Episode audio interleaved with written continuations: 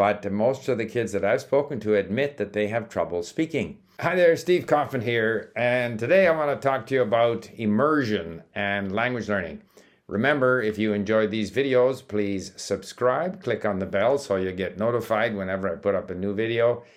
And if you follow me on a podcast service, especially if you're learning English, which it's a good thing to do, leave a comment. I do appreciate it. So, we hear a lot about immersion. The way to learn a language is to immerse yourself in the language. The image is sort of jumping into a lake or a swimming pool and covering yourself in the language, and that way somehow you'll learn the language. And uh, immersion can have different meanings, and I want to touch on some of these here, particularly as it pertains to a, a learning strategy that we can use. So, as a young child, and I experienced this as a five year old coming to Canada from Sweden, I started playing with kids. I have no recollection of no longer speaking Swedish, speaking English. We spoke English at home with my parents very quickly. Swedish was gone. I had been immersed in an environment where I had lots of input from my friends, where I was totally uninhibited. I was simply immersed in the language. I learned it. I think a, a similar form of immersion is what happens in those countries where television programs and movies are in English or in the original language. Kids watch cartoons and stuff in English, and when they go to school, they're already familiar with English. So that's sort of the natural immersion approach to language learning. Now, before going on to how we might use immersion, say as adults, to learn a language, uh, I'd like to talk about another example of immersion, and that is immersion, say, in the school systems. For example, in the English speaking school system in Canada, the French immersion program is very popular. So we have, I don't know how many hundreds of thousands of English speaking kids that take all of their schooling in French. So they sit in a classroom with other English speaking kids and the teacher speaks to them in French. The material they use is all in French, and they learn their chemistry and their history and their mathematics all in French. So it's called immersion. And those kids end up with a much better level of comprehension in French than kids that are in the conventional French stream in the school system. However, and I've had three grandchildren go to French immersion, they don't end up speaking all that well. They have quite good comprehension, but most of the kids that I've spoken to admit that they have trouble speaking, which is not surprising because they haven't spoken very much. They speak English with their classmates or with their friends, and once they get home, they speak English, and everything around them, in fact, is in English. So it's only the classroom situation which is immersion. Now, on the positive side, with a good level of comprehension, if those kids go off to a French speaking place, be it the province of Quebec or France or Belgium or maybe somewhere in Africa, they will very quickly see their ability to produce the language, you know, improve dramatically because they have good good comprehension, and so they will quickly be able to speak quite well. So it is a good program from that point of view. It gives them a base, gives them vocabulary, gives them comprehension. And the speaking, I mean, to speak well, you have to speak a lot. They don't speak a lot, so they don't speak well.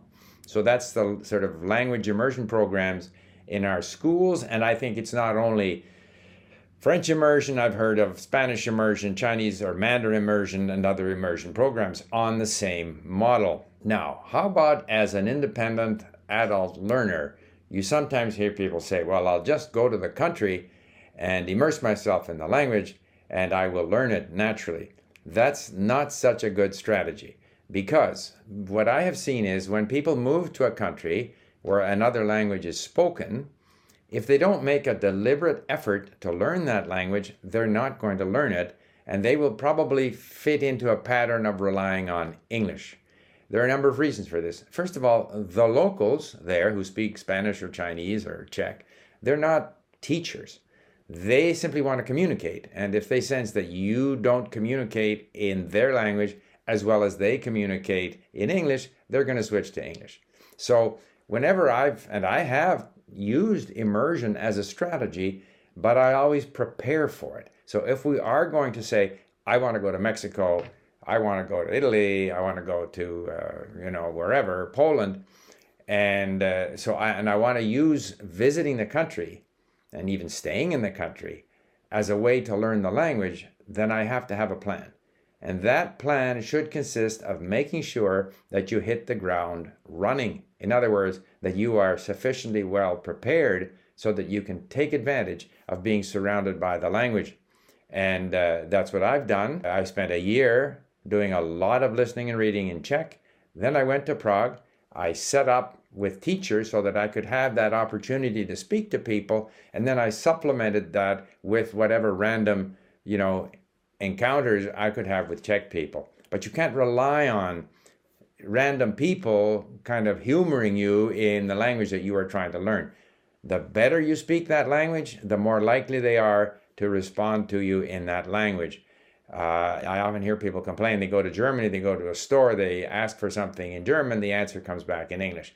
However, if your German is good enough, they won't reply in English, they'll reply in German. They just want to communicate. So, if your strategy is somehow to use immersion as a means of, of you know, learning a language, I would say use immersion as a means of improving in the language and set yourself a, a sort of a plan of how you're going to get your comprehension, much like those kids in French immersion in the English school system in Canada, they've got a level of comprehension, they've got a level of vocabulary, so that if they're put in a French speaking environment, very quickly they'll be able to speak well.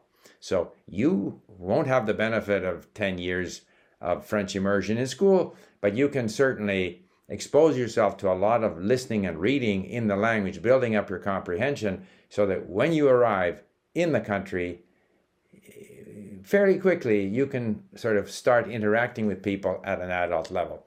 So I think with immersion, it sounds sort of like a magic. I'll just go to Japan, and once I'm there, uh, I'll just learn Japanese. It, it's probably more difficult than that. And there are so many things that you can do before you get to, say, Japan to ensure that you hit the ground running.